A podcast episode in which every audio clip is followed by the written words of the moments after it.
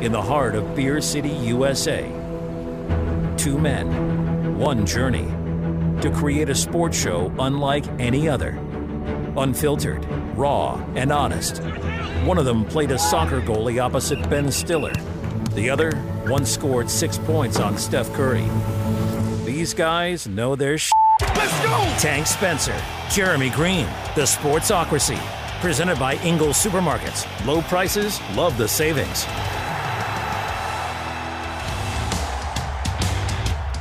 And welcome into the Sportsocracy here on ESPN Asheville 92.9 FM, 880 AM, and 1400. Coming to you live from the Ingles studio. The Sportsocracy heard everywhere on the iHeartRadio app. You can take us with you everywhere you go. Uh, you can also see us everywhere you go because phones get YouTube, right?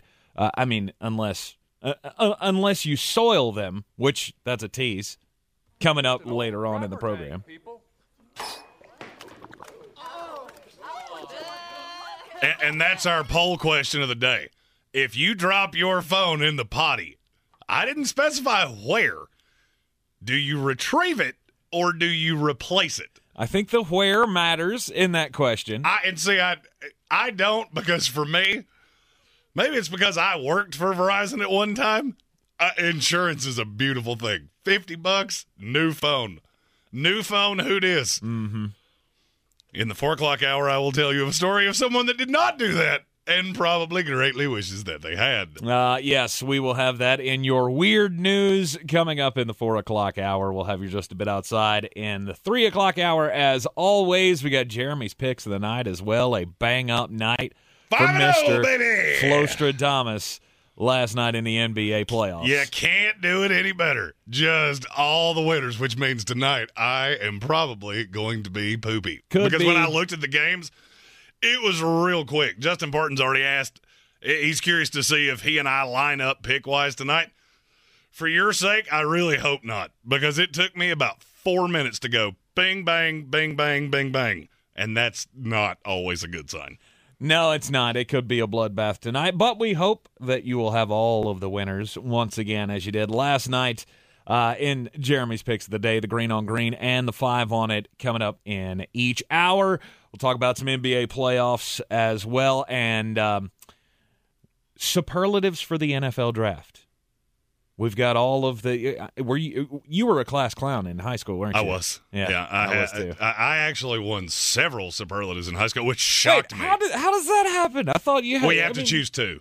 There- There are the banner ones, and then there are some subsidiary ones, and you have to pick. And whichever one you don't pick, they give to somebody else. Gotcha. All right. Well, uh, we we were limited to one per person because that's. I mean, that's the fair way to do it in high school. Yeah, that's and and that's why I think fair is such a stupid word. I was uh, I was the class of 2000 uh, class clown at Irwin High School. Jeremy, you were what was that? 2003, Five.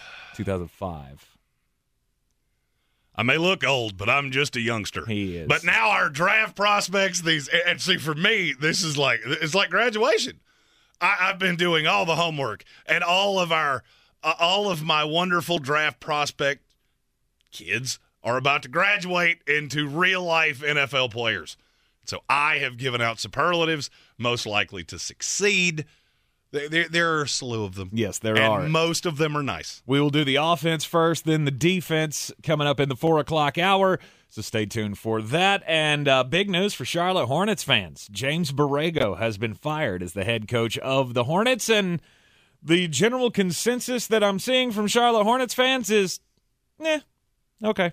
Good. Uh, the, the general consensus I saw was good because you couldn't play defense to save your life. Yep. So we'll talk about that, and as well as who could be the next head coach of the Charlotte Hornets. That first- name you may not love as much. Well, first, let's get into the uh, offensive superlatives for this 2022 NFL draft as we are just uh, six days away from D Day, and we will be covering each and every pick of the 2022 NFL draft right here in the Sportsocracy on YouTube. Have a holly jolly draft miss. It's the best time of the year. Get into the chat with us, subscribe to the YouTube channel, and uh, of course, that subscription gets you all of the notices when we have new content coming out. Uh, let's go first off First superlative, it's always the one that you open up the book and it's the first one there. It's most likely to succeed.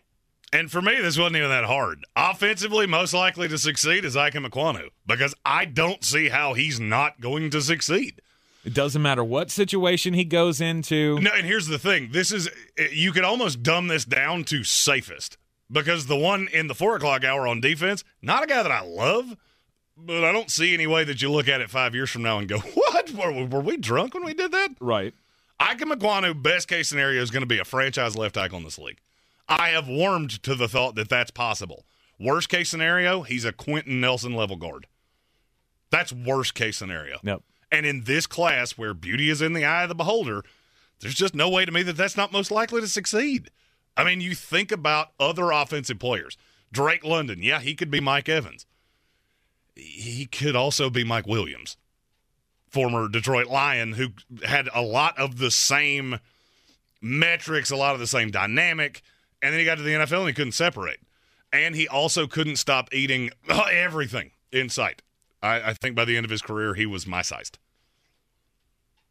So Drake London was in consideration for this? No, that Oh, was just okay. the highest rated. I mean, you're you're most likely to succeed. Is not going to be a guy that goes at 27. So th- this was this was really confined. Evan Neal, there's a chance. I I mean, the thing about Evan Neal, it's always scared me. He came into college at 386. So I mean, what's going to happen when you get paid? Mm-hmm. If you have weight issues when you're broke, it, it tends that that flares up more when you get paid handsomely. No, I'm not saying I think that happens. It's just there's more of a risk than that. Ekwonu, I have no body issues. My big fear is you might be too aggressive, which would force you to be a guard, and even then, I think you'd be a 10 time Pro Bowler at guard. All right, so most likely to succeed on the offensive side for the def- for the 2022 NFL Draft, Ike Ekwonu, the tackle slash guard, wherever you want to play him, uh, out of NC State. Most athletic offensive player in this draft. You have selected Jelani Woods. Uh, and here's the thing next week, if you're subscribed to our YouTube channel, you're going to hear this three letter acronym a lot, and you'll hear it a lot over the course of the draft RAS. Relative athletic score. Jelani Woods was a 10, a perfect 10. Wow. There are only eight of those in this draft. Glad you cleaned that up for Yep, us. sure did. If you know that line, you know the word I wanted to say, but this here microphone doesn't allow me to do that. Six foot seven. He ran a four six one at the combine, and oh, by the way, uh, I saw where at his pro day he had a thirty seven and a half inch vertical. He's an athletic marvel. The thing that would worry me is why did I never see that? I mean, he was a good tight end. I had him as draftable. I didn't have him where he's going to go. And then he comes. Is that bad coaching? It, it could be. Bronco Mendenhall was never. I mean, he hasn't put a ton of offensive players in the league, so you do have to take that into consideration. But it also scares me. I, to me, this is the Vernon Gholston Award. If you had seen Vernon Gholston in, in person, I did, and I can vouch for this. The, he looked like Thor, God of Thunder. The problem is he looked like Tarzan and he played like Jane. Mm-hmm. And there are a lot of guys that come into this league and they have that problem. I don't necessarily think it'll be a problem with Jelani Woods, but he's an athletic freak. Eight touchdowns is uh, his last year at uh, Virginia. And and that sounds like a lot until you realize how pass happy of an offense that was. Brennan Armstrong was one of the best quarterbacks in the ACC. He's one of the best quarterbacks in the country. But did they use Jelani Woods to spread the field? The role is something, and obviously we'll get into that more next week. the The role is something that gives you some hope, and that's I could build two full teams of guys that I look at and just go, you know, I, this could tie back to coaching. It could be a lot of things, but the raw is very important. I'm not. I don't get as drunk on guys that are just hyper athletic. I I also don't get completely off players because they ran a two tenths of a second slower forty. Kyle Hamilton has mm-hmm. has had this problem. Oh, you can't play in the NFL. Well, you're not smart and you're bad at this, so you should stop saying that out loud. All right, how about uh, we we didn't have this one because of course the superlatives they're supposed to be fair and they're supposed to be friendly. They're not supposed to hurt anybody's feelings. I, I, I came up with this game and I never agreed to that uh, and wouldn't have because it's not true. uh, most likely to not succeed. So most likely this if your this high was, school your high school version of this would be most likely to end up working uh, as a, a janitor. I don't know. living in a van down by the river. Yeah. I don't know. Well, that and a nickel will get you a hot cup, a jack squat. So the most likely not to succeed for the offensive players in the draft. This was way harder than most likely to succeed because there were a bunch of them, and most of them started with quarterback. But I narrowed it to one, and his name is Kenny Pickett. Oh, little tiny hands. Oh, Pickett. little Donald Trump, tiny hands. Kenny Pickett. I do not, very rarely in the course of time of me doing this have I ever looked at a player and gone, I, I don't, I don't see what you're seeing. Mm-hmm. I, I don't know if we're watching different tape. I don't, I, I don't know what's happening. I do not get it with Kenny Pickett. He's way older than most of the quarterbacks in this class. I had a fifth round grade on him last year. I had a fourth round grade on him coming into this year, and I have a late three, early four round grade on him this year. I think the most likely to not succeed would fit him, especially if he gets taken sixth overall by the Carolina Panthers. I don't care where he goes. I don't care if he goes at six or 106. I don't care.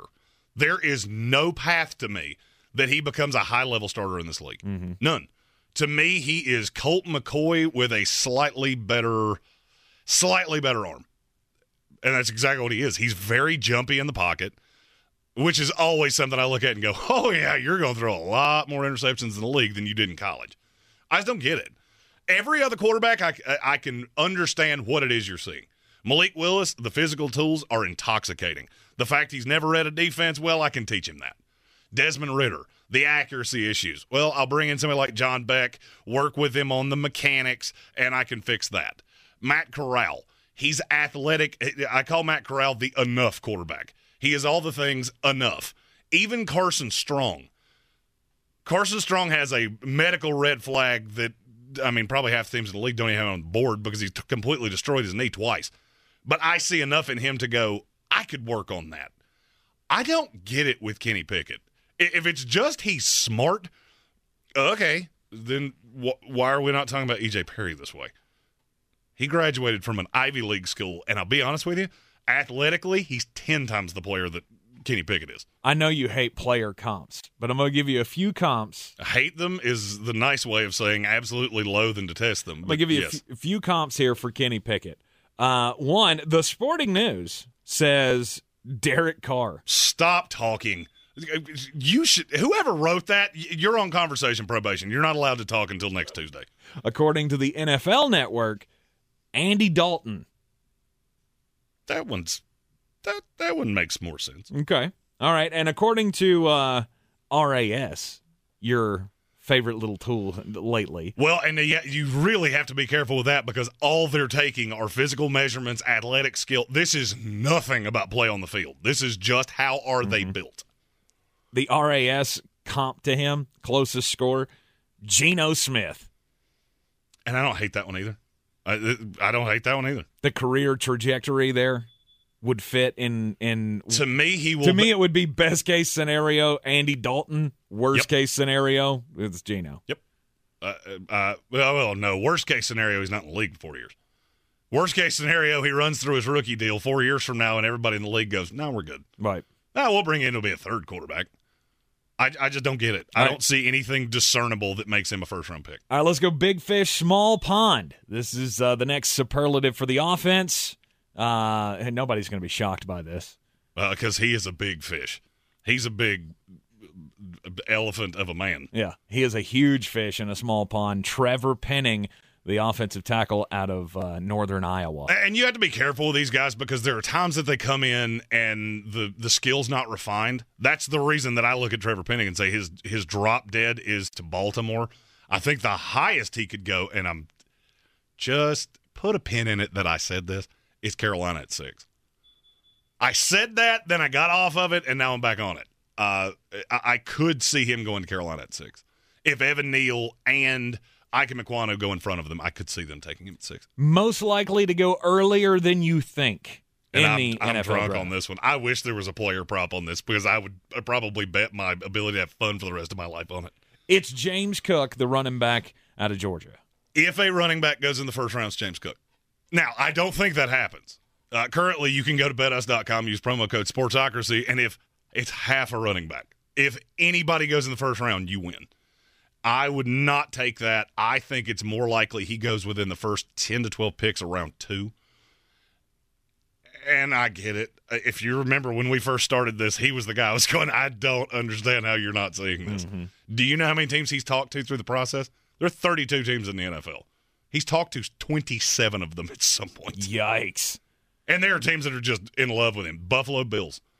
Do not be shocked if Buffalo takes him at 25.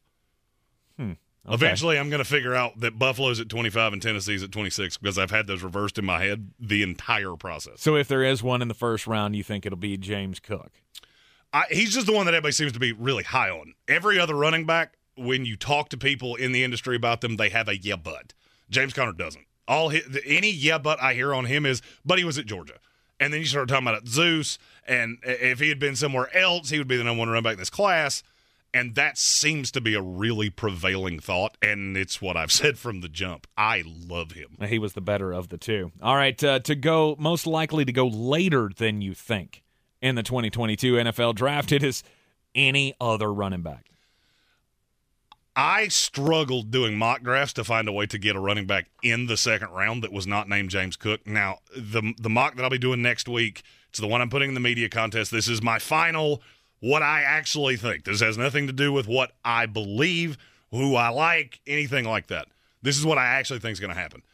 I do have Breece Hall in the second round. I have James Cook in the second round. And then Kenny Walker's in like the middle of the third. And I think I have 22 of them going on day three. But there are only three off the board at 106 when we roll into day three. All right, the superlative that was when I in my day in high school, it was usually uh, you know reserved for the person who dresses the weirdest or has the weirdest hair. It's the most unique in the 2022 NFL Draft. Offensive players, Zach Tom out of Wake Forest. Uh, the, industry seems to be coming around on him. I like him better in zone, but I think he can do anything. He's also the first player I think I've ever graded that I think he could be every good every bit as good at tackle as he is at center. And he's just he's just a grinder. I, and as you said, I hate comps, but he reminds me of Elgton Jenkins from the, the, the Green Bay Packers of a team is going to take him, especially if they're not a zone concept. A team is going to take him and just go, you're going to start somewhere and we'll figure it out in July. I think he's a back end of the second, beginning of the third guy, and and whatever team ends up with him should be incredibly excited. All right, the player in the 2022 NFL Draft that will make you look smart. On the offensive side, this is the last one of the offensive superlatives. Danny Gray, the wide receiver out of SMU. And I'm going to admit my own shortcomings here. I got intoxicated by production at SMU, and I was more on his receiving mate Reggie Roberson. And the more I have watched this, the more I think, you know what, Danny Gray is going to go higher than I thought. I could see it being in day two, and I could honestly see him being a poor man's Tyreek Hill in the NFL. He's got 4 3 speed. He's really good with the ball in his hand. And this is basically greatest value player because I've projected him in the fifth round, and I could see him being a long time starter in the league. Probably if, if I did a value board, his value is going to be drastically higher than where he's drafted, most likely. Even if he goes at the back end of the third, I still look at that and go, that's going to get an A plus from me. And I don't give those out easily. Top of the four o'clock hour, we will do the defensive superlatives for next week's NFL draft. We are the Sportsocracy, always coming to you live from the Ingles studio here on ESPN Asheville. Ingles Supermarkets, low prices, love the savings. Hornets fans, what did you think about today's big news? James Borrego out as head coach. We'll talk about it up next. If cleanliness is next to godliness, look around the car right now. Is that very godly? Look, life comes at you fast, but so does WBNC Auto Detailing. They have the tools to make your interior look like it's coming off the showroom floor. You don't believe me? Check them out on Instagram. All that filth and years of stains disappear. WBNC Auto Detailing does full interior and exterior details with paint correction, and they do wax and ceramic coatings. Call WBNC Auto Detailing at 455 3700. Premium care with a Southern hospitality touch. Real estate isn't about properties, it's about people. I'm Clarissa Marshall with eXp Realty, your native realtor serving all of Western North Carolina. I will work hard for you, and I believe in doing the right thing every time. I market each of my listings to reach out of town buyers. I use a professional photographer and drone video on every single listing, as well as collaborate with agents across the country to find your buyer. Check me out online at clarissasellswnc.com or give me a call at 828 774 6343. It would be my pleasure to assist you through the real estate process.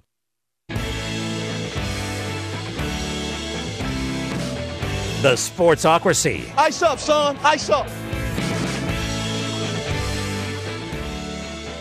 The Charlotte Hornets have let go of their head coach, James Borrego. After years of steady improvement, you can say that. I mean, at least in the win column, starting off with 20 something wins and four years later, 43 wins, which, as we said, at the end of the run for the Charlotte Hornets after their second playoff blowout in a row after they got killed in the play-in game.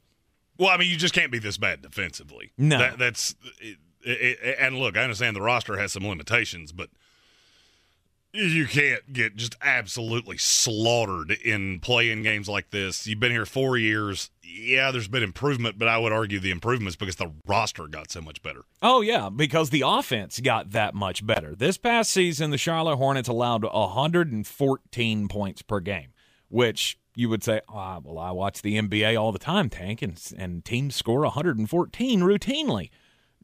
I mean, yeah, you're you're kind of right, but I mean, on the average, that puts the Charlotte Hornets at I believe it was 27th in the league in points allowed per game, and there were there were several games throughout the season where they would get a big lead and then they would lose it, end up, you know, obviously dropping the game to their opponent.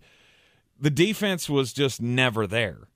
And you cannot be that bad routinely on defense. If you want to take the next step, let I mean, if you want to, go ahead and, you know, celebrate the James Borrego firing. You didn't like him as a head coach, fine.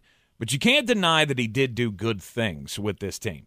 The team got better year after year while he was there, but now the Charlotte Hornets, or at least the front office, believes that we're at the point where it's time to take the next step. And James Borrego, not the guy to, to, to take us there. Well, I mean, you gave up the most points in the East. There were only four teams in the NBA that gave up more points than you. It was Portland, the Lakers, the Kings, and the Rockets. All of those teams are dreadfully terrible. Mm-hmm. And I've already heard this name. I know it's gonna that it's going to come up, and I, all I can do is really, really beg. Please don't hire Frank Vogel. Please, I, I'm begging you, don't hire Frank Vogel. That was my first initial reaction to this was, oh, well, that means we're getting Frank Vogel. Just because that has been you know, kind of the the routine of the Charlotte Hornets. I mean, obviously opposite or or, or uh, except for the James Borrego hiring is to take the best recycled head coach available. And Frank Vogel, that would it makes all the sense in the world, not from a basketball standpoint, but no, from looking be at the, the exact franchise. same position. Right, but looking at the franchise of, you know, oh, well, well, you know, this guy just got fired. We'll take him. There are two names that make all the sense in the world to me. Darvin Ham is one. Okay. Uh, he's deserved a job for five years. I, I, I think I think I've been saying this for five years, and I feel the same way about Sam Cassell. The other one I'm going to say, and it's who I ultimately think they're going to hire, is Kenny Atkinson. Okay. He got. Let's uh, be nice about this and say he got a raw deal with the Nets. I can't believe he hasn't gotten another job. He's really good with young players, and this roster's really young. Does he- if, if I was making the hire, that's who I would hire. Does he have the defensive mindset that this team needs to be able to improve in that area? Well, I mean, short of bringing in Tom Thibodeau, you're never going to be good. So y- y- to me, you have to be wary of going, oh, we just need a defensive presence. Not necessarily because then you could be biting your nose to spite your face. You got to have somebody that can keep the offense churning along. I mean, they have the second best offense in the league. So you need somebody that can do that and have the acumen to just improve players. And all three of the names I just said would do that. I wouldn't be upset about any of the three of them. Yeah. Uh, name another name I have heard connected to this because of his defensive mindset is Dave Joerger. The former head coach of the Memphis Grizzlies. He's an assistant with the Philadelphia 76ers now. And it's, Yeah. you know, he, His he doesn't sell. never could score. Now you could also look at they didn't have a whole lot of talent, Mm-hmm. so that's I, I do get that. That's that one just doesn't move me, and I like Dave Joerger. It's just that's not what I would do. There are two other names as well David Fizdale, who used to be the head coach of the New York Knicks and is now and an assistant with the Lakers. And and he got some terrible stink off on him off that Knicks job, which was in large part not his fault. Right. I wouldn't be mad at that. I I think you would have offensive uh, again. You would have offensive problems. Mhm. And then uh, Mike Brown was also a name that's been mentioned. Co- hey, he's got championship experience. Why would you not bring him to Charlotte? I'm I'm gonna pass on that. You're, you're going to pass yeah, on that. that's that's that's gonna be enough for me, dog. Yeah. Uh, I also heard some rumblings on uh, on Hornets Twitter of, of people cl- seeming to clamor for Mike D'Antoni to be the head coach. It's Stop like doing that. it's defense is the problem. that defense might be the the, only way you get worse defensively than you were. Exactly.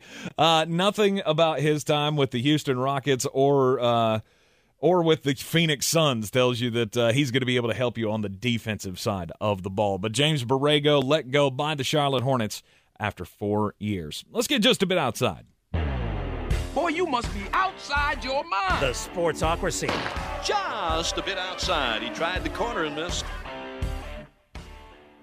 In case you didn't know, coming up tomorrow is going to be, at least attendance wise, the most, or, or the, I guess the largest crowd for a heavyweight championship boxing match in this century. 94,000 fans are expected to be at Wembley Stadium as Tyson Fury takes on Dillian Whyte for the World Heavyweight Championship belt.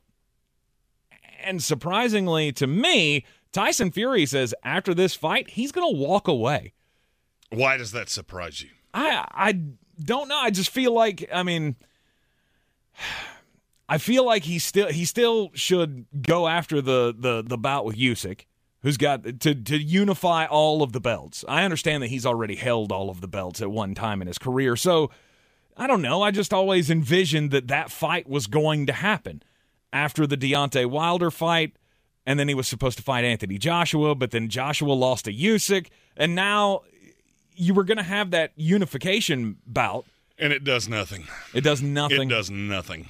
Uh, uh, And uh, you beat a guy that's got one high level win ever, and that's even debatable. But does the world of boxing not need that? no, because it does nothing. I mean, it's not going to sell. Okay. It might sell in the building, but it's not.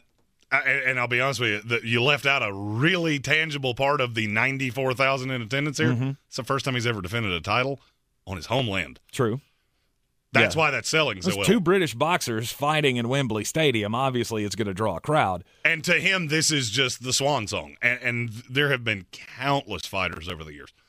It's not so much that you aged out of the sport, it's that you won out of the sport because there's nobody left that's going to be, oh, that's a great fight to go off on. Mm-hmm. And, and he's not, he knew that as soon as Anthony Joshua's head hit the mat. He knew uh, this is what can I do to make a spectacle and walk off. And, And this, this has is it. happened countless times in this sport. There's just nobody left because you go into a fight. All right, take the Usyk fight for example. Mm-hmm. Let's say he gets beat. If he gets beat, that's going to be the yeah butt on his career for the rest of his life. True. You're not going to risk that. You're not going to risk that. You've right. already beaten Deontay Wilder. Uh, you've done basically everything that the heavyweight class will allow you to do now, and you just ride off in the sunset. Tyson Fury's dad says that he doesn't believe that Tyson is going to walk away. He says he, he's a guy who could not live without boxing. And Tyson says, "Well, Daddy doesn't know. Daddy don't know. I can live without boxing. Actually, I I did it for a little while. I, I heard that same narrative about Lennox Lewis. Mm-hmm. When was the last time you saw him? Very true. Lennox, Lennox Lewis literally lived the exact same life here as Tyson Fury. The only problem is that he did get knocked out by Hasim Rahman, who then never, I don't think he ever won another fight. If he mm-hmm. did, it was against me. Somebody that was mopping floors in the gym they were fighting in. And they went, hey, Rahman needs a win real bad. And that's just what you don't want to do because that's even now when you look at the greatest heavyweights of all time, of which Lennox Lewis should be put in that, and he never is. He's always in that second tier because of that fight with Rahman, Yep. where he didn't train hard enough. He came in, got caught. I want to say it was in, I think it was in South Africa. It was somewhere weird Something like that. and he got knocked out. Fought him again, absolutely demolished him, and nobody remembers that. The fight will take place tomorrow. The main card starts at 2 o'clock in the afternoon because it is, of course, being held over in London. So, uh, main card starts at 2 o'clock. So, the championship fight probably rolls around about 5, 6 o'clock, something somewhere like that. Probably four thirty, five o'clock, somewhere there. Yeah. So Tyson Fury, Dillian Whyte, will it be the final fight of Tyson Fury's career, or is this just another ploy to try to sell pay per views? No, I think this. I, I think he's being as honest with you as he can be because I can't find another fight for him that makes any tangible sense. Okay. Speaking of something that doesn't make any sense, I will never understand why people buy memorabilia that they don't have vetted. I, if you watch us on YouTube, you'll look around the studio and see that there are a lot of things in the studio that are signed by athletes. Mm-hmm. There are endorsements and, and certification cards and things that go with that.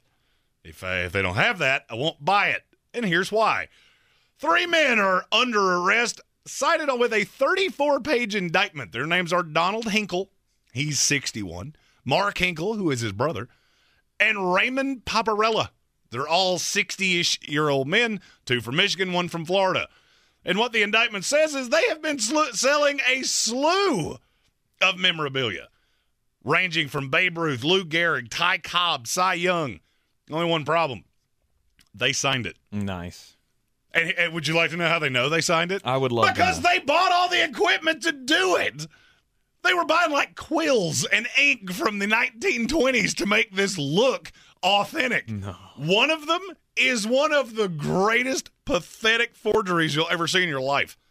It's not as bad as I have seen. Was the, was was this like uh, in the Sandlot where they signed the baseball baby Ruthie? Well, none of the names were misspelled, but short of that, they don't look authentic. Right. They estimate these guys defrauded people of over $600,000. Wow. They are going to do all kinds of jail time. Mm-hmm. Don't do crimes. Don't just okay, don't don't do that. And if you're I can't even say if you're going to do it. Don't do it. But don't be a dumb criminal. There's so many dumb criminal stories. Like how did you not think somebody was going to figure that out? Right. There's one place in this world you can buy 1920s ink. They have four deliveries to your house. Why would you do that? Oh, because you're doing something illicit. Coming up tonight in the NBA, we got three more playoff matchups. Jeremy's going to give you his picks of the night coming up in Green on Green after the next break. After the fire that was last night, He was perfect. 3 and 0 in the Green on Green. 4 and 0. Oh, excuse 5 me. and 0 total. Excuse me. My Denver Nuggets. I live bet that I literally threw the whole game. I don't think I want to know how many different tickets I had on that game, mm-hmm. and I don't think I missed one of them. Oh, the Nuggets are leading. They won't be for long. Nikola Jokic went absolutely out of his mind. Still couldn't, still couldn't beat the Warriors. No, the the Warriors look unbeatable at this point. That'll stop. When Oh, I'm not going to say that. I mean, they could easily win a title. They're one of four teams I have said could win a title. There are also two teams that I look at and go, you're not going to want to play them. The Memphis Grizzlies. That team lines up against them so well. they will be able So to well. they will be able to defend them Well, at every stage. Well, here's one of the things nobody's talking about with Memphis. They've tapped out on Steven Adams. All right, so playing in a series with uh, with Karl-Anthony Towns. How many minutes did Steven Adams play last night? He's one of the best players on the team. Seven. Defensive stalwart. I'll go with 7. As many as I did. None. He never even took his warm up off. wow. and he's not hurt. He just sat there like, I can't defend him away from the basket, so we're not going to do that. Mm-hmm. They've had Jaren Jackson on him. He was abysmal for large portions of last night. That's a series. Nobody will talk about that series. That would be fun. Memphis and, and Golden State would be a tremendously fun series to watch. Well, I feel like we're going to see it in I- the next round. That's the most likely scenario. You've got um, Phoenix, Phoenix and Milwaukee right now to me look like I. Uh, how about this? I'm just unsure of where this is going after the Khris Middleton injury and after the Devin Booker injury. Well, here's the question you I have just to ask know. yourself: Is there a chance the Bulls beat the Bucks in a seven game series? I doubt it. The answer is no. The answer is no. Yes, DeMar DeRozan was special in game two. It's tied 1 one and I Mm-hmm. won't be shocked at all if Milwaukee loses tonight. First game without Khris Middleton, it, it just looks clunky. Then they still game four. They don't lose another game in the series. The good That thing, wouldn't shock me in the least. yeah, the good thing for the Suns and for the Bucks is that they are deep. They're deep teams that you know they're they have been able to play this game of somebody's going to step up. You know, with the Suns, with uh, Mikal Bridges and and Chris Paul and DeAndre Ayton, they still have the star power to be able to. I mean, I believe they're going to be able to put away New Orleans regardless. Well, I mean, there's a big difference between these scenarios. The the Bulls are a talented team. They're just horribly inconsistent, and it has virtually nothing to do with who they're playing. Chicago can throw a dud any night. Why that is, I don't know. Because they have a slew of guys that like to get to the basket. Nikola Vucevic can have bad nights. DeMar DeRozan has had a couple bad nights in big games. I, look, I think they can test Milwaukee. I won't be shocked if that, if that series goes seven games. I will be stunned if Chicago wins it. Mm-hmm. Now, New Orleans, they can't play dead in the Western. I, I don't care if Chris Paul doesn't play. I don't care if Devin Booker doesn't play. I don't care if, if they pull James Jones out of the front office and let him put up some threes. They're going to beat New Orleans. Oh yeah, And I think reasonably comfortably. New. Orleans got their one. New Orleans already won. uh, They won the last game, and that was the one. That And was the the, thing one where I think win. people are really over exaggerating this. All right, so you've got Booker and Middleton They're both probably going to miss about two weeks. Do you know where that sets them for the sec for for the second round? coming back game five. If- Like game two, they come back two weeks to the injury date. Yep. They'd be back for game two Okay. if these if these series or the the pairing series goes to seven. They'd be back for the second game of the series. I don't care. Mm-hmm. This is what I have all. And now look, if you're one of these, the playoffs should be this long. This is your greatest defense ever. Because if they were if they were shorter series, I would give Chicago a great chance to beat Milwaukee. Because all they'd have to do is win two of three, and secret time. I hate to give this out early, but I think they're going to win tonight. Phoenix, I still wouldn't have ha- have a fear, but you could have a champion that wasn't the best team based on injuries. Mm-hmm. This is your hiding behind it if you're the league. Oh, look, we had two star players get hurt, and if these if the playoffs were shorter, they wouldn't have been back in time. Now, I would argue that I could make the argument they got hurt because of how ridiculously long your playoffs and your season are. That doesn't help anything. We, it seems like we have this happen every single year. Somebody gets hurt in the playoffs, and it becomes a huge story. Mm-hmm. Well, eh, if your playoffs weren't so long, that probably wouldn't happen as often. I don't think Miami and Atlanta that's ever going to be close. That'll be a four game sweep. I think Brooklyn and Boston. I mean, I feel I, like I, love said yesterday. I feel series. like there's a chance that that could still be a good series. I don't. You don't think so? I don't. You you don't have any have hope for listened to- KD being able to hit his shots when they get home. I don't care. That's the part of this that nobody seems to want to listen to. I don't care if they score 130 points a night. The, the fact Mike D'Antoni's on that staff is hilarious to me because this is the same problem Phoenix had. Mm-hmm. You can score as many points as you want to. I don't have a problem with your offense. You cannot play dead in a Western on defense. You have to blow teams out. And I've heard this narrative of, oh, look how close the first two games were. All right. The next person I hear say that, watch one of these games live. If they have less than a two possession lead, you can message me on Twitter at ESPN Draft Nerd. Anything you want for charity. Anything you want. Inside of five minutes and Boston's within two possessions. I'll take it anytime. Okay, Barring Jayson Tatum is injured, or waxing. Yeah. surfboards or decided he wants to uh, take up a clogging career. As long as he's in a jersey and can still play, I'm fine. I feel like they they have the opportunity, they have the star power that they they could nab a couple of games in this series and make it interesting down to the end. Philadelphia and Toronto is over. Yeah. that one's not even that, that one's not even close. And I get that those have been close games. But Not really. well, I mean, Joel Embiid hit a buzzer beater to win the other night. That's a close game. The other two have been eviscerations. The final score was way closer than the actual game was. Right. Uh, and uh, Dallas and Utah. That's the one That's that the I, one. That's the one I keep looking at. Going if there's a if there is a series that is going to go seven games, I feel like it could be that one. Depending on what happens with Luka. I mean, without Luka, they Dallas has won two in a row Mm-hmm. on with Jalen Brunson being the star. Something I did not think was ever going to happen. Well, he's I mean, long been a player that, that NBA types would say, "Oh, you don't know who he is, but he's really good." Right. I mean, I love the kid. I. I love the kid when he was in Villan when he was at Villanova, but I didn't think when he went to the league that he would be a guy who could score forty something points. at 41 last night. Yeah, he had what thirty seven the di- the night before, and then or, or the game before, and then forty one last night.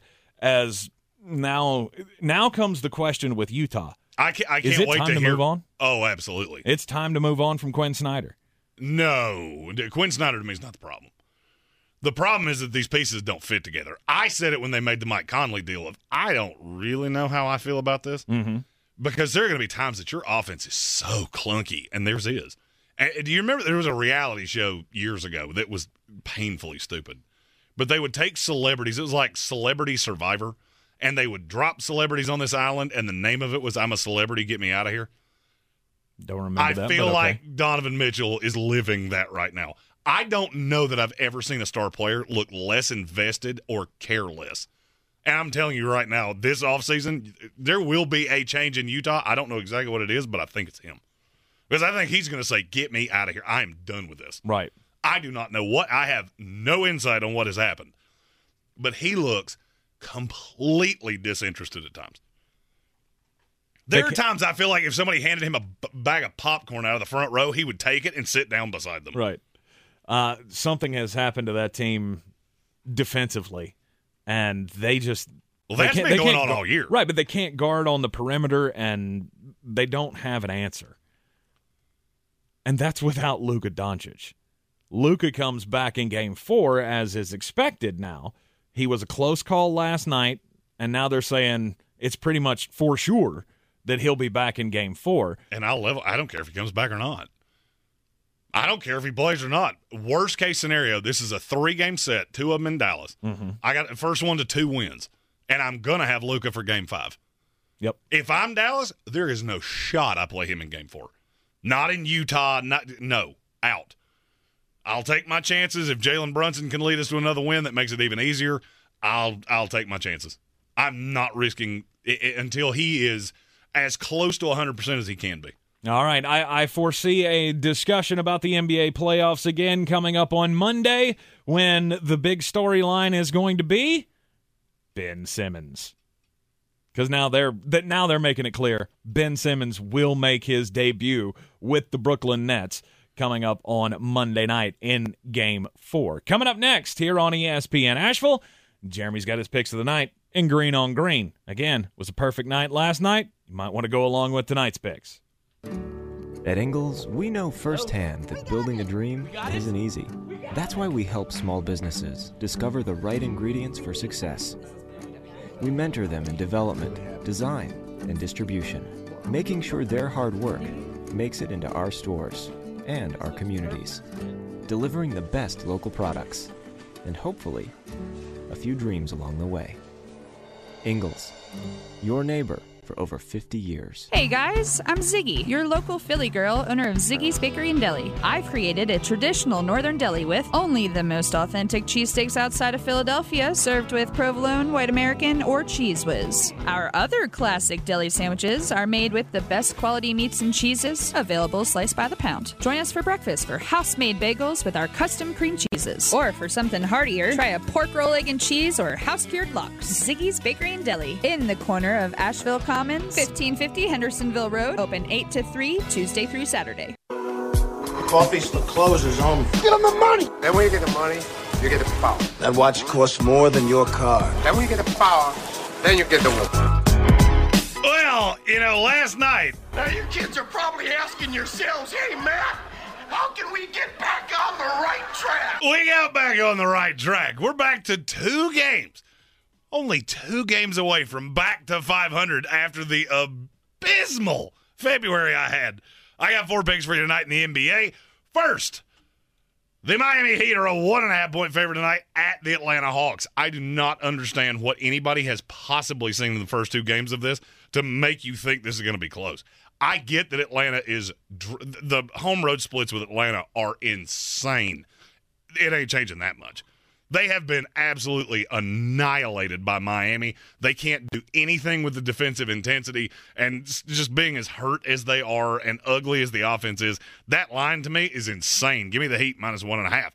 Next, the Chicago Bulls are a two and a half point dog tonight at home against the Milwaukee Bucks. I said earlier I could see this being the game that Milwaukee drops. I think they're going to win this game, this series in six games. With no Middleton tonight, this could be kind of clunky. I don't know who exactly who's supposed to guard DeRozan. It could be Giannis, but then you come into LaVine, and just, just a lot of moving pieces. I think they figure it out in this game, but give me the Bulls plus the two and a half. Finally, the Phoenix Suns are one and a half point favorite at New Orleans. Over under is 216. These two things don't make sense to me together. If you think Phoenix is going to win and this game is going to be close, the over under is too low. They play faster without Devin Booker because you have to lean on Cameron Payne markedly more. This one's easy. Suns minus one and a half. Over 216. Go and do likewise, gents. The money's out there. You pick it up, it's yours. You don't, I got no sympathy for you. As always, take your wagers to betus.com. Use the promo code Sportsocracy at betus.com and get a 125% deposit bonus on whatever you put in, up to $2,500. It was said in the chat here that apparently the Nets are a three point favorite tomorrow against which the is, Celtics. Which is hilarious to me. So, is, is that your extra pick of the weekend? I would take Boston. I mean, look, I could see the Nets winning this game. The Nets are going to win a game in this series. Mm-hmm. I just think it's way more likely that they still look listless. Uh, look, they don't have a defensive solution. That that's the problem. They don't have a defensive solution, and when Ben Simmons comes back, now you have an offensive problem that we haven't talked about. I don't see that as the positive that everybody else seems to. This is a guy that hadn't put up a jumper in a year in a competitive environment, and he wasn't a good shooter in the first place. And this is a team that's predicated on being able to outscore you. Makes no sense. The the the net I have never had somebody with a sports book confirm this to me, but I swear to you, I think the odds makers and line setters they manipulate fans. They abs- because there's more fans of Durant and Kyrie Irving that think just because you have those two star players, they, and they don't watch the games, so you manipulate them with the line. Oh, the Nets are the favorite. I'm gonna hemorrhage money into that. Mm-hmm if you think they're going to win, they're going to cover that number easily. Because the only way they're winning is if they win by six or eight or something like that, where this is not late game, I have to get a stop. It's just not. If you have struggled with a weight problem like I have for my entire life, then you need to go to myphdweightloss.com today myphdweightloss.com. They have been helping me lose the pounds and lose them quickly. In five months, I'm down right around 60 pounds. I haven't broken the 60 pound mark just yet, but that day is quickly approaching because I'm all about just giving myself better nutrition and I get 80% of the uh, healthy nutrition that I need to have success on this program straight from the folks at PhD Weight Loss. I'll admit my shortcomings. One of the reasons I got so heavy is because I'm incredibly lazy. So I would eat what was most convenient. Often that was fast food and processed foods and things like that. PhD took that away.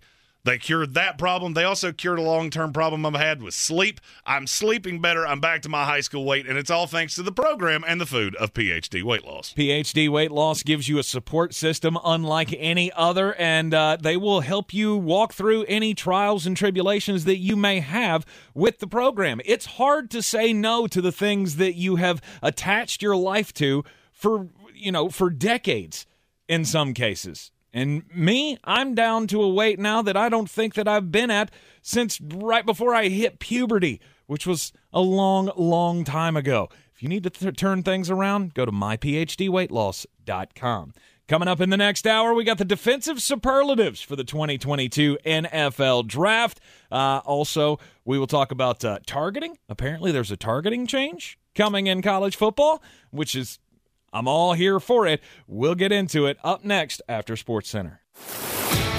He's a degenerate gambler. You are a smelly pirate hooker. And he's cheaper than oxygen. He's useless. But somehow, they make it work. Jeremy Greene, Tank Spencer. There's no holding back in the Sportsocracy, presented by Ingles Supermarkets.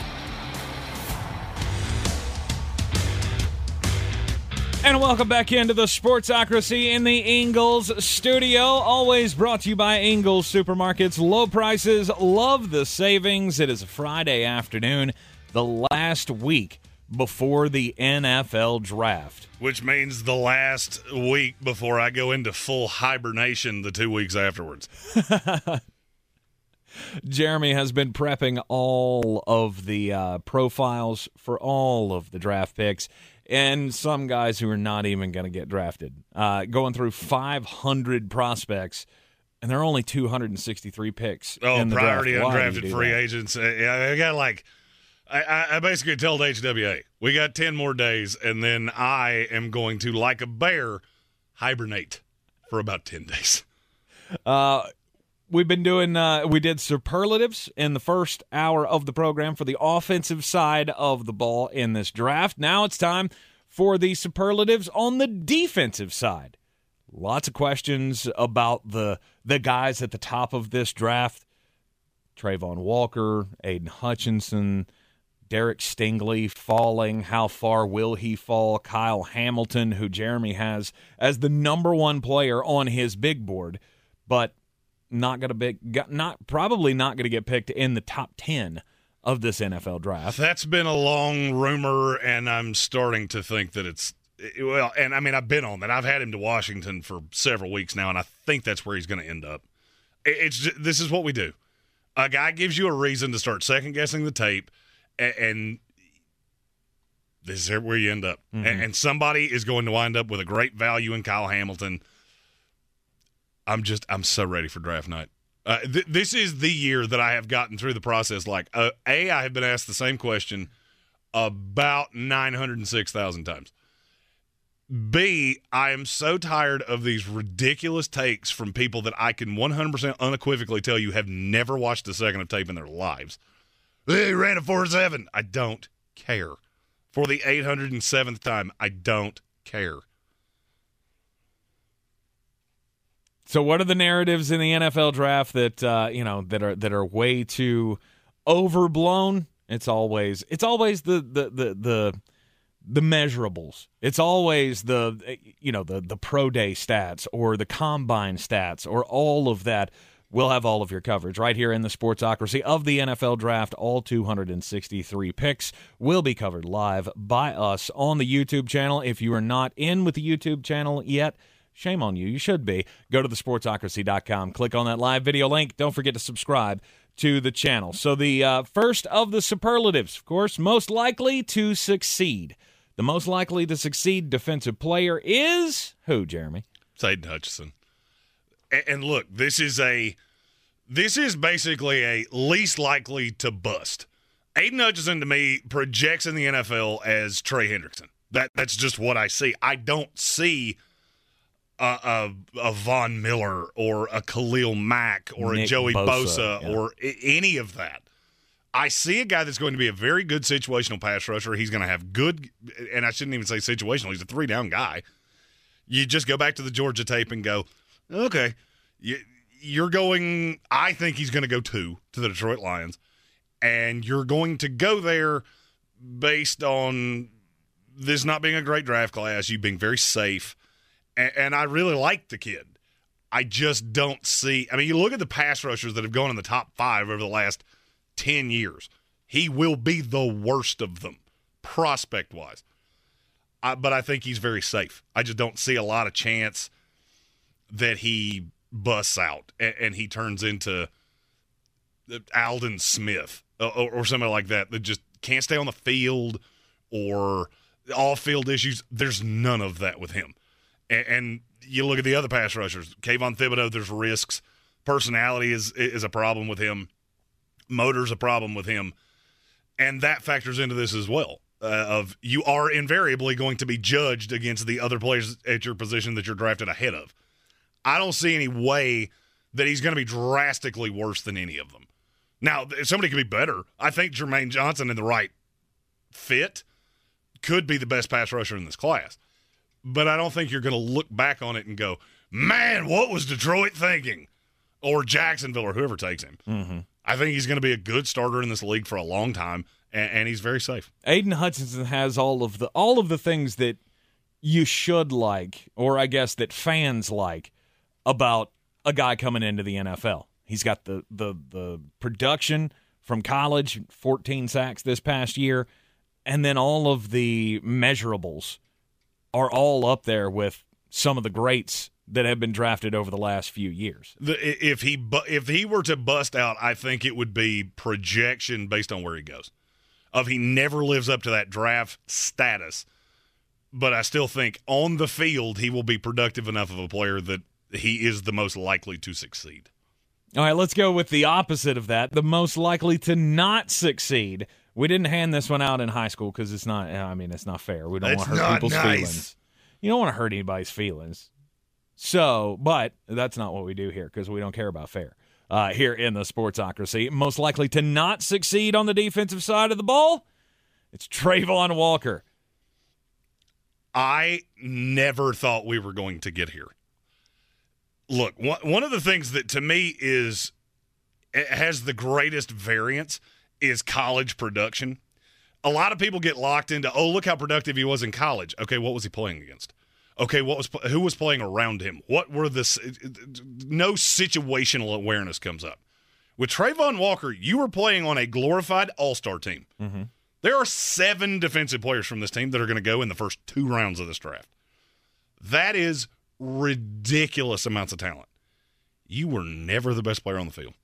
And I feel like the height, weight, speed of him is intoxicating and, and how much you can move him around and how many things he can do. That's getting just drastically overblown. Now, I can give you a a little insight to the Jacksonville Jaguars. I've, I've said this quite often. Being as big a Florida State fan as I am, I am connected to some Gator people. And, uh, you know, I sometimes have to read their text messages out loud to understand what they're saying to me. But I, I was basically told that Jacksonville, if there was no outside noise, they would no doubt take Travon Walker. They think he's better than Aidan Hutchinson. Mm-hmm. The fear and what the reason that the Aidan Hutchinson Travon Walker decision has not been made yet, they are afraid they will get absolutely crucified for doing it, and I agree with them. And they should.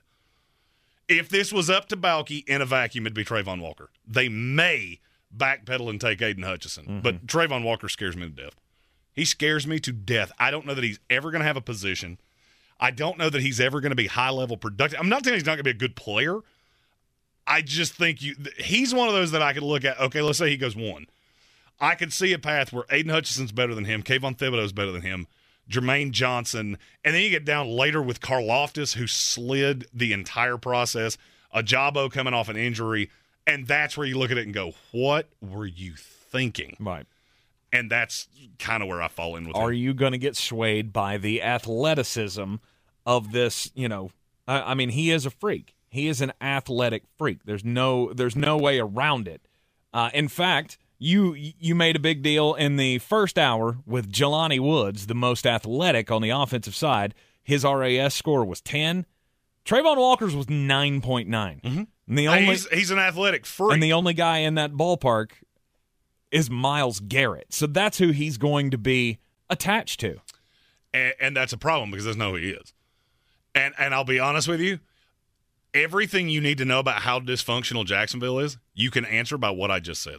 They're so worried about the fan reaction to this that they're not honoring their board. Travon Walker's the number one player on their board. Mm-hmm. I know that unequivocally. Now, do they take him at one? We'll find out six days from now. but he scares me to death. All right, most athletic for the defensive side. It was Jelani Woods. real easy. It was Jelani Woods, the tight end out of Virginia, on the offense. For the defense, a guy that Jeremy really loves out of Montana State, linebacker Troy Anderson. Another perfect 10 RAS score. He was a quarterback at Montana State. He was a running back there. Played all over the formation, or played all over the field on both sides. Literally so raw as a linebacker that he doesn't even know what he doesn't know. And you know, one we talk about this a lot with like Georgia. Montana State, little itty bitty teeny tiny Montana State, has two draftable defensive players. So they were better than a lot of what they played, which that does give me a little pause for concern. I've I've really liked Troy Anderson with the Cincinnati Bengals. I like him with the New York Jets. Basically anywhere that he can play 4-3 linebacker. I do not want him learning a new position, trying to play inside. I mean, he ran a 4-4-4 40, which is just insane at six three and some change. He's an athletic freak of nature, and he's going to go higher than most people think. I don't see how he lasts past 45. And I, I really like the projection for him in the NFL. He is one that could be screwed up, though. The wrong team takes him, puts him in the wrong scenario. The the and you know I hate comps, but the comp to me with him is Anthony Barr. He can do practically anything. I'm going to like his ability to produce early if you put him in the right scenario. Mm-hmm. All right. Uh, let's see about big fish in a small pond. Who's the big fish from a small pond in the uh, 2022 NFL draft on the defensive side? Trevor Penning was the one on the offense. And from UTSA, the Fighting Roadrunners, Tariq Woolen, cornerback. I absolutely love this kid. He's six four, like legitimate six four. Going to be a good press cover corner in the league. You're just going to have to kind of know that it's going to take some time. He played wide receiver at one time, and it shows. He's got very good hands, very good ball hockey uh, corner. The thing that scares me about him is if you think he's going to come in immediately and be your one, you are going to be grossly mistaken. Unless you play one of these systems like San Francisco or the Jets, Miami, where, yeah, I can drop him and I can use his ball skills reactionary. But even then, I look at it and go, well, then that takes away what he does so well, which is get up into the body, be physical. He is an absolute unicorn in terms of draft prospects. I've been doing this for a long time. I've never seen a player like this. Mm-hmm. The bust rate is probably higher than you want it to be because he may never develop, and he may have just been preying on small school receivers uh, and guys that he's physically better than, which you won't be able to do in the NFL. But I think his, and I'll say the same thing about him I said about Ikem Ekwonu. Worst case scenario, you convert him to to free safety, and he becomes one of the 15 best free safeties in the league. The ball skills are incredible with this kid. And he's like Troy Anderson. He's so raw that he doesn't even know what he doesn't know. The most likely to go earlier than you think they will. Logan Hall, edge rusher out of Houston. I'm almost convinced he goes in the first round. Really? And I think it's to your Tampa Bay Buccaneers. Okay. We we did this last year with Peyton Turner, and he was the one that came out of nowhere and wound up going to the first round of the Saints. Mm-hmm. Logan Hall's a better player. I don't really think it's all that close. Now, they play two completely different positions.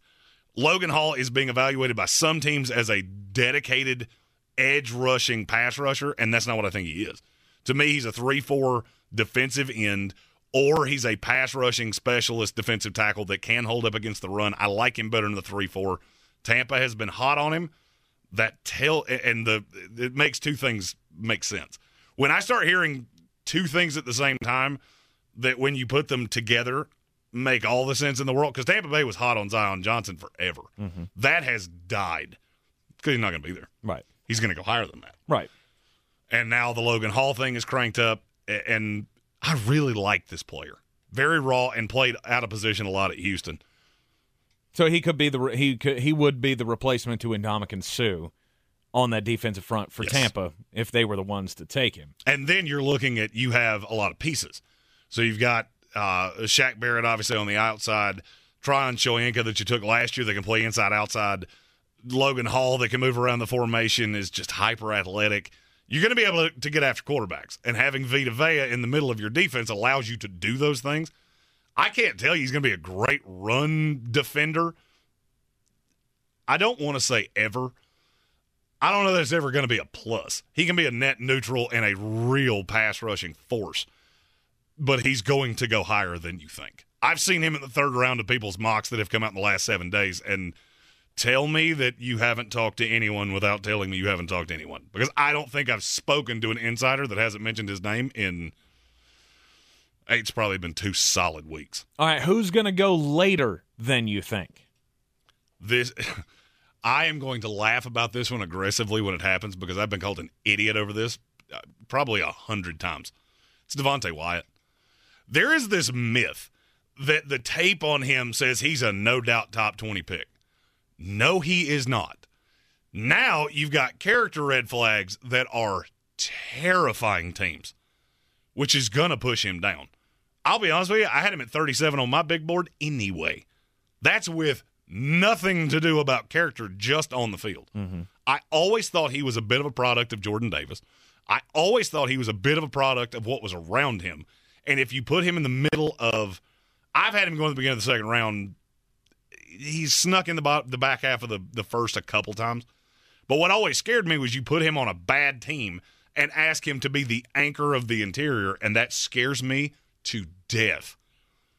Now, if he ends up falling even further than I think he will, and he winds up at the middle to back half of the second round, and now you're on a much more talented team, then he could have a, a very good NFL career. But he's not going in the top 20 as some people seem to think he is. All right, who is the 2022 NFL draft equivalent of uh, the kid in high school that had, you know, maybe a, a, an interesting style to their clothes or the pink hair? So he's show- he's the Robert Pattinson's Batman of the Pretty NFL much. draft class. pretty much the most unique prospect on the defensive side of the ball. It's Channing Channing Tindall. Tindall. He's a hundred percent a a football player. Mhm. He doesn't play any position though. He's fast enough to play safety. He would obviously be a very big safety.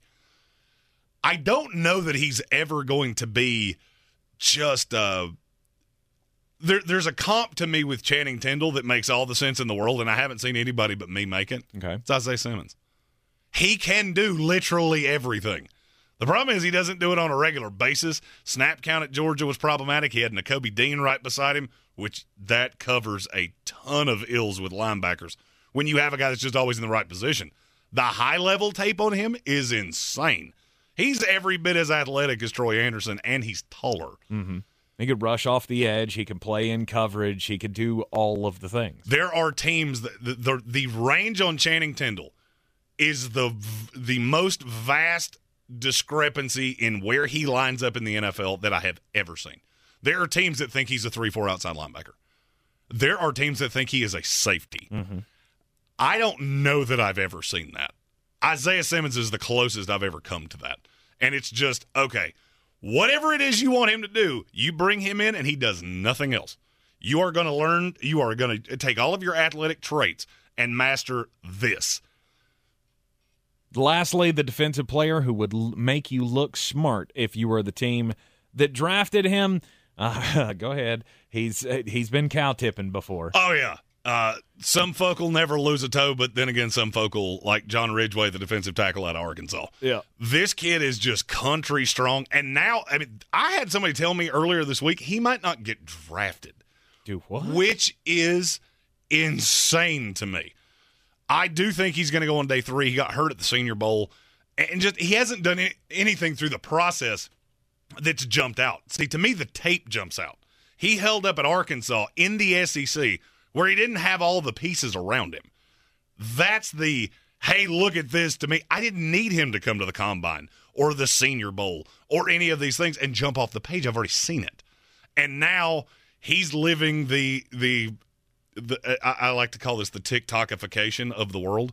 The worst thing you can be is not talked about. If you are not talked about, you're irrelevant.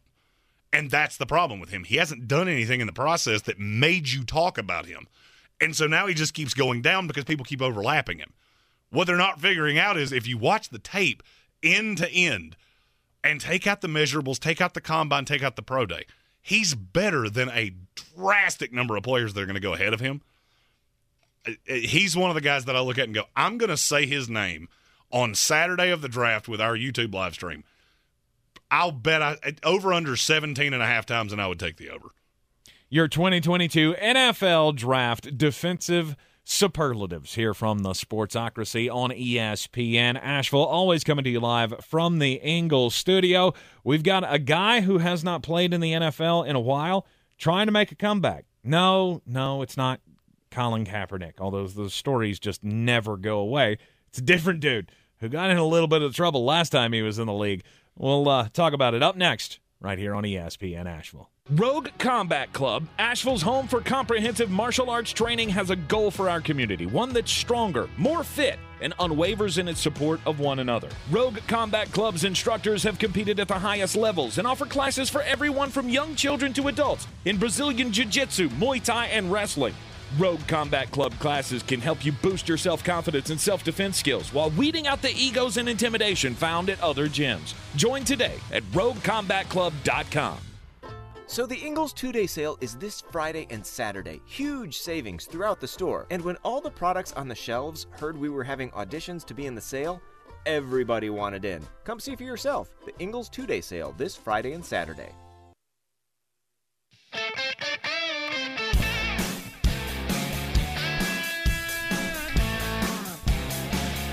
Welcome back into the Sportsocracy here in the Ingles studio on ESPN Asheville 92.9 FM, 880 AM, and 1400. No, it's not Colin Kaepernick. No, it's it's not Josh Gordon either. Uh, yeah, there have been reports about Terrell Owens trying to make a comeback with the Tampa Bay Buccaneers, but that's not going to happen either. It was Earl Thomas, one of the one of the best safeties in the league just a few years back. He's been out of the league for two years, and the last time we saw him on the field was actually at practice with the Baltimore Ravens when he punched Chuck Clark after Chuck Clark got mad because he blew an assignment. And the question is at 33 years old, do you think Earl Thomas still has enough to make an impact? I don't see any way he doesn't end up with the Dallas Cowboys. That's what I'm None. thinking. He look the, the fit with Baltimore was not great, but there were still good moments. I, I just look at this and go, you wouldn't have said this out loud if there wasn't at least a feeler. And about an eighth of the NFL at this point is coordinated by teams that either have a coordinator that you played under or was on a staff that that you were affiliated with. I don't see how somebody doesn't give him a shot. The the the let's say he's seventy five percent of what he was. Mm-hmm. He'd still be a top twelve safety in the league. He's gonna come cheap. Right. You've been out of the league for two years, so you're gonna take a one year prove it deal, probably neighborhood of three four million dollars, probably half of that in incentives. And, and I understand Dallas re-signed Hooker and all of that's all hunky dunky. I, I get that. I don't care. I do not care. The- He has always wanted to be a cowboy. He's from Texas, and you got Dan Quinn there. It it makes too much sense. Yep. For him to wind up with the Dallas Cowboys. I was as you were talking there, I was thinking, well, there is a team that lost a safety in free agency, and they just cleared nine million dollars in cap space that could afford him. Yeah, I wouldn't hate it. So my Bucks, they could be the they could be the one. Yet again, restructuring Tom Brady's contract, who it doesn't affect anything about him becoming a free agent next year. He could still leave, go play wherever he wants to next year, but they do have a little bit extra money. It did also increase the dead cap hit that you're going to take when he leaves next year. True. Which just reaffirms that, whoa, buddy, you better win a Super Bowl this year. Well, we Because there know. are some dark times coming. We all know that that's that's what this is all about. This is Uh, in our YouTube comments, Rob Johnson asked about another safety, Landon Collins. I would say he will sign very quickly after the draft. There have been teams interested in him. The money just hasn't been right. Somebody that miss because safety is it's not a bad position in this class, but it's a you wind up with somebody like Percy Butler, who I would be nice to have another safety with him that can compliment him, that's when I would say Landon Collins gets signed. Let's get weird. On the weird scale, there's Vegas, there's Florida, and there's Asheville. Let's get weird, Asheville. All right, first up, before Jeremy hits us with the story that he's been waiting to tell all oh, it's day so long. Good. It's so good and it's so weird, and I love it. I've got an update for you on a weird story that I told you several weeks back. Uh, the name Trevor Jacob, that ring a bell? Um, he was a Olympian snowboarder for the U.S. back in 2014, but uh, he got into a little bit of a a little bit of trouble because back in November he was flying his single engine plane in California and then uh, apparently just shut the engine off, jumped out of it, and as he's parachuting to the ground, filmed his plane crashing into the mountainside. And now the FAA has decided yes, he did it just for clicks, and that shows, of course, that he is irresponsible and no longer deserves to have a pilot's license. So they have stripped him of his pilot's license. He will no longer be able to fly legally, and I'm pretty sure if they could charge him with something else, they will. Um, nothing criminal at this point because it was his own DB Cooper. Right. Is that is that crimes? I mean, it was his own property. This, the plane didn't land on a house or anything, so I don't think they could get him for damaging somebody else's property. Um, but yeah, uh, the the video entitled "I crashed my plane" got millions of views on YouTube, and the FAA is sanctioning um, the the the YouTuber here. Now, there's another plane story. So I told the Mike Tyson story yesterday, which was weird enough. But liquor giant Bacardi is going after American Airlines because apparently they haven't paid for more than 400 cases of cognac that mysteriously vanished on a flight between Paris and Los Angeles. Lawsuit filed this week says American owes more than $65,000 for more than 400 cases of brandy. The suit says the 24 pallets containing 1,700 cases of cognac were loaded onto the flight last September, but more than six pallets, 420 cases, weren't on the plane when it landed. Bacardi says it doesn't know if the liquor was lost or stolen, but that American Airlines definitely definitely has not paid the bill for that alcohol. Um, obviously the you know the the most uh, sensible thing here would be there was a fudging of the numbers and 420 cases of the cognac did not make it on the flight to begin with. Was Ric Flair on this flight? But holy cow. If Ric Flair was on this flight, I know where two of them went. Right. How much cognac can you drink in a flight from Paris to Los Angeles? Oh, that's a lot. That's I mean, a long flight. I mean, that's a long flight, but 420 cases? Uh, I don't think so. I, I don't think there's any way that much alcohol could be consumed without people landing on, you know, landing in Los Angeles and every one of the passengers just puking their guts out when they got there. Our poll question on YouTube today has been if you dropped your phone into a potty, would you retrieve it or replace it? As of right now, over 70% of people are saying retrieve it. Yes. I want to see if that number changes after I tell this story. It's just an old crapper tank, people. Oh. oh, This woman was only described as a woman in her 40s, but she was hiking uh, in the Olympic National Forest. This was Tuesday in Washington State. And on the side of, uh, of the trail, there was a very convenient porta potty, which she decided to use. Now, if you don't know this, I did not know this. When you build one of those uh, that's a permanent structure like this, you dig the the the tank like five feet down.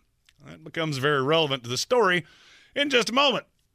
The woman dropped her phone into the hole, and as opposed to just tapping out That's because a- she couldn't reach it, that's a hundred percent the right call. Yeah, that's a leave it. She fashioned a, a pulley system out of her dog's leash. well, as you can expect, the pulley system did not work, and Chicken wings! Stop it! Somebody help me! Yeah. She went in after it. Son, how much is in there? I got the poo on me. She wound up in the tank. Well, she tried to get out for about 30 minutes, and then she had to use the phone that she had retrieved to call authorities to get her out of it. Oh no. I, for me, this is the end. Okay, the, the life it, it, it, it has thrown me the the uh, forever unclean curveball that I cannot get past. If I had to utter the phrase, Ugh. "I need you to come get me from not in a porta potty, inside a porta potty," and as Joe Dirt so eloquently said, "I got to poo on me," I'm out. I'm out. Just uh, the, the life is over. It's it's it's all over here. I'm done. I I, I can't go on anymore. My question is, how big was this porta potty? Like, oh, once you take she got the seat- inside of it. Oh, once you take the seat and all those things off, it's uh, it's pretty sizable. But oh, No, no, Eddie dog. Fox and I have been laughing about this story all day long. See, if you uh, the way you put it in the YouTube stream in the in the poll question was if you dropped it in the toity, uh, would you get it? Well, yeah. I mean, if I'm dropping it in my home toilet, yeah, I'm probably gonna fish it out and you know put it in the thing of rice or and, whatever and to try to get the water out of that it. that skews the poll. It does. Now, uh, now hold on. I wasn't asking, would you save it out of a porta potty? If you're one of those people, you scare the absolute hell out of me. Because if you're somebody that would go in after that, we can't be friends. No, that we can't be friends because there is a chance that one day a bug is going to land on my face, and you're going to touch my face to get that bug, and then I'm going to have to kill you when I find out that you did this before you touched so my just face forever unclean. forever unclean. This is forever unclean. oh Ugh. No way. How do you come back from that? And the name's gonna come out. I'm just telling you, before it's all said and done, we're gonna find out who this woman was.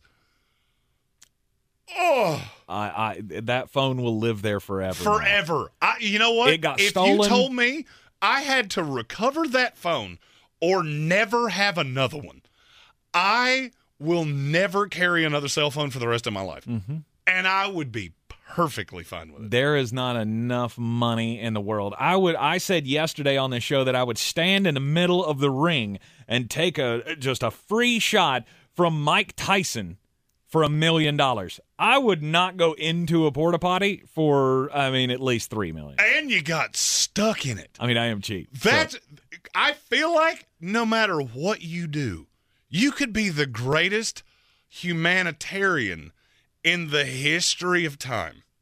And when you die and they write your obituary, the second line is got stuck in the poo hole. That's that just the way it is. Not happening. Not happening. And then you put yourself in a position to get stuck in there. Oh. Oh. Ugh. What is it with you and gross weird stories this week? Like I- this is the fourth poo story you've told. No, it's not. It's the second bodily function story I've told in two days. It's not intentional. It's just you know, it, it, it's sign of the times. There's something about the moon cycle. Maybe they're all Pisces. I don't know. Right. It's just it's what made its way to my desk. Good night. All right, so NCAA college football, there is apparently a rule change coming regarding targeting.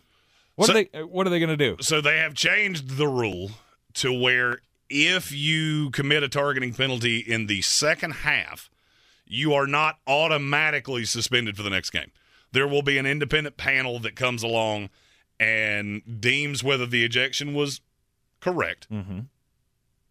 and if it lived up to you needing to be suspended for an, uh, the for another game.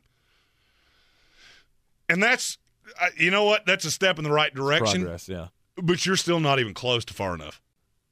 You're not. The, the, these the sheer fact that there is no delineation of malice is insane to me. Right. I mean, look at. I'm sure you've seen the video by now. Even Jeremy has probably seen the video of the uh, uh, the the JUCO baseball game where the kid the kid hits a home run off of the opposing pitcher, and as he's rounding third base, the pitcher just goes from a dead sprint from the mound and targets the kid. I mean, he took him out, and I'm surprised that it took three days for the news to come out that they had kicked him off the baseball team. I wouldn't have let that kid get in the shower. I am fully of the belief that baseball could spice their game up. Of okay, from now on, when the the home run hitting player Mm-hmm. rounds 3rd the pitcher has to attempt to tackle them before they get to home plate, and if he does, he's out. That I would watch. No, That I would watch. All the other runs still count, but that run mm. doesn't count. but that one the plate. run, Yep, that one run gets that I would watch. That I would watch. Can I have blockers? Do I get Nope. blockers? Do I get guys from the bullpen to get to come out and block for me? Nope. This is just did your pitcher play safety in high school, and what do they know about angles? How good at geometry were you? Right. That's that's, that's awful. It's so awful that you that you think that would spice up the game. I Oh, mean, it it, would. make it any uh, uh, worse. I, mean, it would spice up the game a little bit, but that's never going to happen. I mean, the, the of course targeting it's not. It's baseball. the the targeting thing has been a problem in college football for a few years now, and it and every year we go through this of it gets worse and worse and worse. I mean, what we did like three shows la- this past football season at the beginning of the year about was this one good? Was this one not good? Who was right? Who was wrong? Well, and what was he supposed to, to, do? That that's Exactly. that's where there is a huge. I, I mean, I, I have lost count of how many times. Well, the helmet grazed the helmet. That's not the that's not the intent of this rule. And, and obviously, officials are going to call this this way. So the NCAA needs to step up and actually legislate this. I mean, look, I understand you're scared of being sued and player safety, and I, I get all that.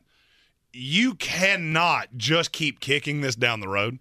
And when I saw the story that they had dealt with it, I believe was the way it was phrased. Mm-hmm. That's not dealing with it. All right, you have fixed one. Th- this is a the, the first stage of a four stage process that comes with undoing this absolutely ridiculously legislated rule. The kid that just comes in head hunting with it, it showing the crown of his helmet. Okay, that kid, eh, you miss a game, kick him out of the game, in. But this, oh, they grazed helmets, or the face mask hits the face mask as you're going by, and that kid gets it. That's stupid. And and I can't remember what it was now. There was a, a player last year that got kicked out of his last college game because of a call like that. Mm-hmm. And it's just more of the NCAA. Well, see, we did this. Yep, you got 10%. Yeah, you did it wrong. You this went- was a whole too far. pie that we asked you to eat, and you took one little sliver of it and went, nope, can't do it anymore. Well, it's good to see that the NCAA apparently is uh, taking a step in the right process or, or in the right direction. The the problem that I have with this is that it just adds another adds more questions. It adds another, I I guess, avenue of bureaucracy to have to go through, and the and and the NCAA's got enough of that.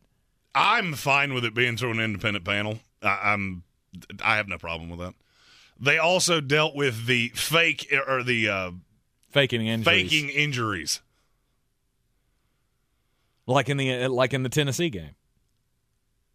Tennessee I've and Ole always Miss. said there is a very easy way to eradicate this, and I don't know why it's so hard for people to figure out. You go down with an injury, you're done for the quarter. We got to make sure. We do it with concussions. Uh, we, we can pull you out of line at any time and say, well, we think. Okay. You go down holding the body parts, you're out for a quarter. Wow. Second time you do it, you're out for a half. Yeah. Do it a third time, you're done for the game. Ta da! Fixed it. man it seems so unnecessary but you do have so many guys that will just i mean i mean how many times do you see the highlights or the tiktoks of of, of dudes coming off the field and then you see like the coaches go get down get down so we get a free timeout yeah you try to bend the rules like that And eventually you're gonna have to pay and the price. There are a lot of times that that's how. uh, Just think about the wedge block in the NFL. So you can't run the wedge anymore. Well, the reason is because teams took advantage of that forever, and it led to a ton of problems. So what did they do? They resolved it. but only for defensive players. I'm good with that rule, but only for defensive players. Like if a quarterback goes down I got on a for you. fourth quarter drive or, or or something because he's got a I, I don't know a stinger or he gets the wind knocked There- out. well, there's him. a way around that. You burn a timeout. Same way it is now. Mm-hmm. You burn a timeout, and that doesn't happen. Well, and offensive players, you wouldn't do that anyway. Doesn't make any sense. right. because the clock's gonna run. So you would do, you, you would it would make more logical sense for you to just run up, and spike it, and then deal with the injury. Mm-hmm. This is a defensive problem. Right. Like I said, I just want to see in a close game some guy get the wind knocked out of him and then go, "Oh no, he can't come back in this quarter." Well, wait a minute. I just needed to catch my breath. I don't need to be out for an entire quarter because I got hit a little too hard. Uh, we got two of these. Ooh. your huckleberry. First one's from Rob Johnson. He said all of his uh, PFF simulations seem to have Jameson Williams going to my Jets. I'm not averse to that. I think it's more likely the Jets trade out of 10. I've said I, that I have been specifically told that they come away from this draft with Ikem Ekwonu and Jermaine Johnson. I now I'm starting to doubt that intel solely because I'm not sure Jermaine Johnson's going to be there at 10. You may have to take him at 4. Mm-hmm. Uh, and the other one I'm your huckleberry. it's from Bo Walker. Said full contact baseball. I'm so in. Me too. That's that's a way to actually get me to watch it. The Savannah Bananas are putting people on stilts to make them the tallest pitcher ever. And sadly enough, that's way more intriguing than anything that has happened in the Major League Baseball season. Oh yeah, it's and all the Name all- me the biggest story of Major League Baseball so far this year. the biggest story. Since the season started. I, I don't, I don't know. There you go. I mean, I guess it's been Clayton Kershaw getting pulled out of the seventh inning when he had a perfect game working. That would have been my answer. Yeah. I think that's the biggest story. However, I think this should be the biggest story. Today it was reported that they have now changed the uh, committee rules for the Hall of Fame.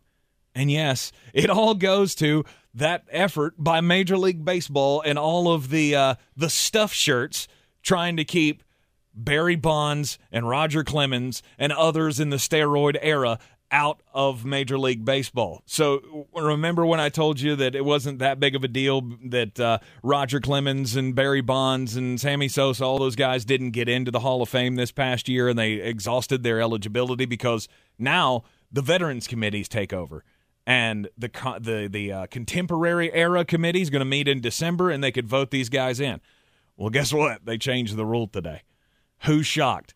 They changed the rule that now not only do you have to uh, go through this committee process, and yes, the committee does meet in December, but now you have to be 16 years removed from your retirement to be considered by the committee. So this removes the possibility that these steroid era guys are going to get in from the contemporary committee this December because they're at the 15 year mark. And here's my question. Every baseball fan cares. All just because uh, all you don't of care. No, the guy You who really the care guy who judges baseball on. Let me ask my wife, who's never watched a baseball game, on whether or not she can name a player Uh, I did the same thing with the NFL. She got to about 200. So because she you- watches football. Not as much as you would think. Average fan can name 5,000 football players. uh Uh-huh. you lucky if you get to three baseball players. Yeah, no, they have uh, they have put their thumb on the scale again uh, against the steroid I, I'm steroid just era dumbfounded guys. by you care 16 years after they played. You still care if they get in. Absolutely. Why? Uh, because you're going to go visit it? It- Mm-hmm. The Hall of Fame thing is just laughably stupid to me. Like, comically stupid. And that's a heck of a segue because that's my mad today in the final segment of, You're- of this here show. You're in the Sportsocracy here on ESPN Asheville. If cleanliness is next to godliness, look around the car right now. Is that very godly? Look, life comes at you fast, but so does WBNC Auto Detailing. They have the tools to make your interior look like it's coming off the showroom floor. You don't believe me? Check them out on Instagram. All that filth and years of stains disappear. WBNC Auto Detailing does full interior and exterior details with paint correction, and they do wax and ceramic coatings. Call WBNC Auto Detailing at 455 3700. Premium care with a Southern hospitality touch. I believe real estate isn't about properties, It's about people. I am Clarissa Marshall with eXp Realty, serving all of Western North Carolina. Navigating the home buying and selling journey can feel overwhelming at times, and that's why having an agent who cares about you and your needs is key. I'm a native of Western North Carolina, and I close over a home a week. I'm an expert in the market, pricing my sellers correctly to net you the most money, and working as a skilled negotiator for my buyers. Please give me a call today at 828 774 6343 to set up a complimentary market analysis. Dirty Perky Shark back flat. I'm as mad as hell, and I'm not gonna take this anymore. Shark back flat. Important Let the hate flow through you. If you've listened to this show for any period of time, you know that one of my favorite pastimes is to make fun of America's pastime. Mm-hmm. The sport that spends more time worrying about players that hadn't played in half of my lifetime than they do about developing actual modern stars. So I'll forgive you if you don't know who Charlie Blackmon is. He's an outfielder for the Rockies. Uh, he just signed a, a new endorsement deal, and good for him. I never fault a man his money. The problem is who he signed it with. It's Maxim Bet. So now you have an active player who is sponsored by a casino. Now, in the deal, he's not allowed to talk about betting on baseball, which makes this absolutely mind bogglingly stupid to me. Because if you don't bet on baseball, you probably don't know who Charlie Blackmon is. But you allowed him to sign the deal, and it's all fine because now Major League Baseball is is we are progressing into understanding that the gambling is part of the game. There's one huge problem with that. You've kept out the greatest hitter in the history of your sport because he bet on the game. I understand there's a difference in actively betting on your team and being endorsed by a casino. I get that. There's also a huge problem with the perception of that. Now you're okay that some middling outfielder for a team that nobody cares about because of the money. Because you need the money, because you've done such a bad job of actually endorsing your stars that nobody knows who they are. And so you allow this to happen, and this is one of the biggest stories of your season. Good job, baseball. Continue to prove me right on a daily basis. I'm mad.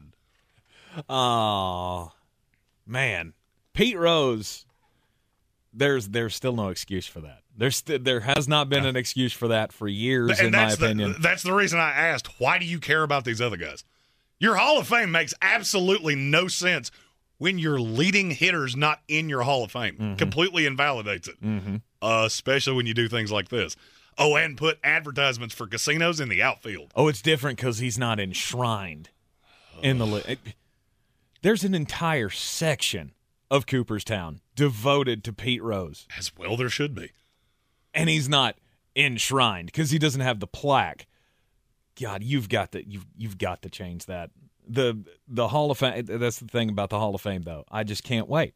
I just can't wait until we have the era where all of us, all of us, of of my age, get the power, and then we'll put all of these guys in the Hall of Fame.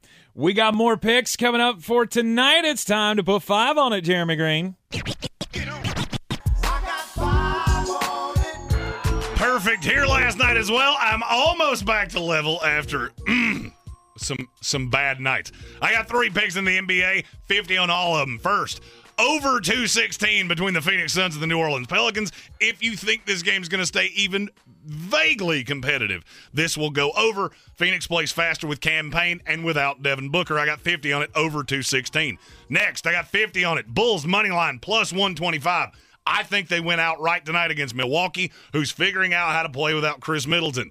Injuries new. They'll figure it out over the course of the game, but I got 50 on it, Bulls money line. Finally, I got 50 on the Miami Heat. Minus one and a half at the Atlanta Hawks. I get that Atlanta's better at home. I don't care. They're not better than Miami. I don't care if you play in Atlanta, Miami, or on the moon. I got 50 on it. Heat minus one and a half. Take those wagers to betus.com. Get that 125% deposit bonus on whatever you put in, up to $2,500. Best of luck to you tonight. Three games in the NBA. We will have all your draft preparation coming up next week right here on ESPN Asheville, right here at 3 on Monday.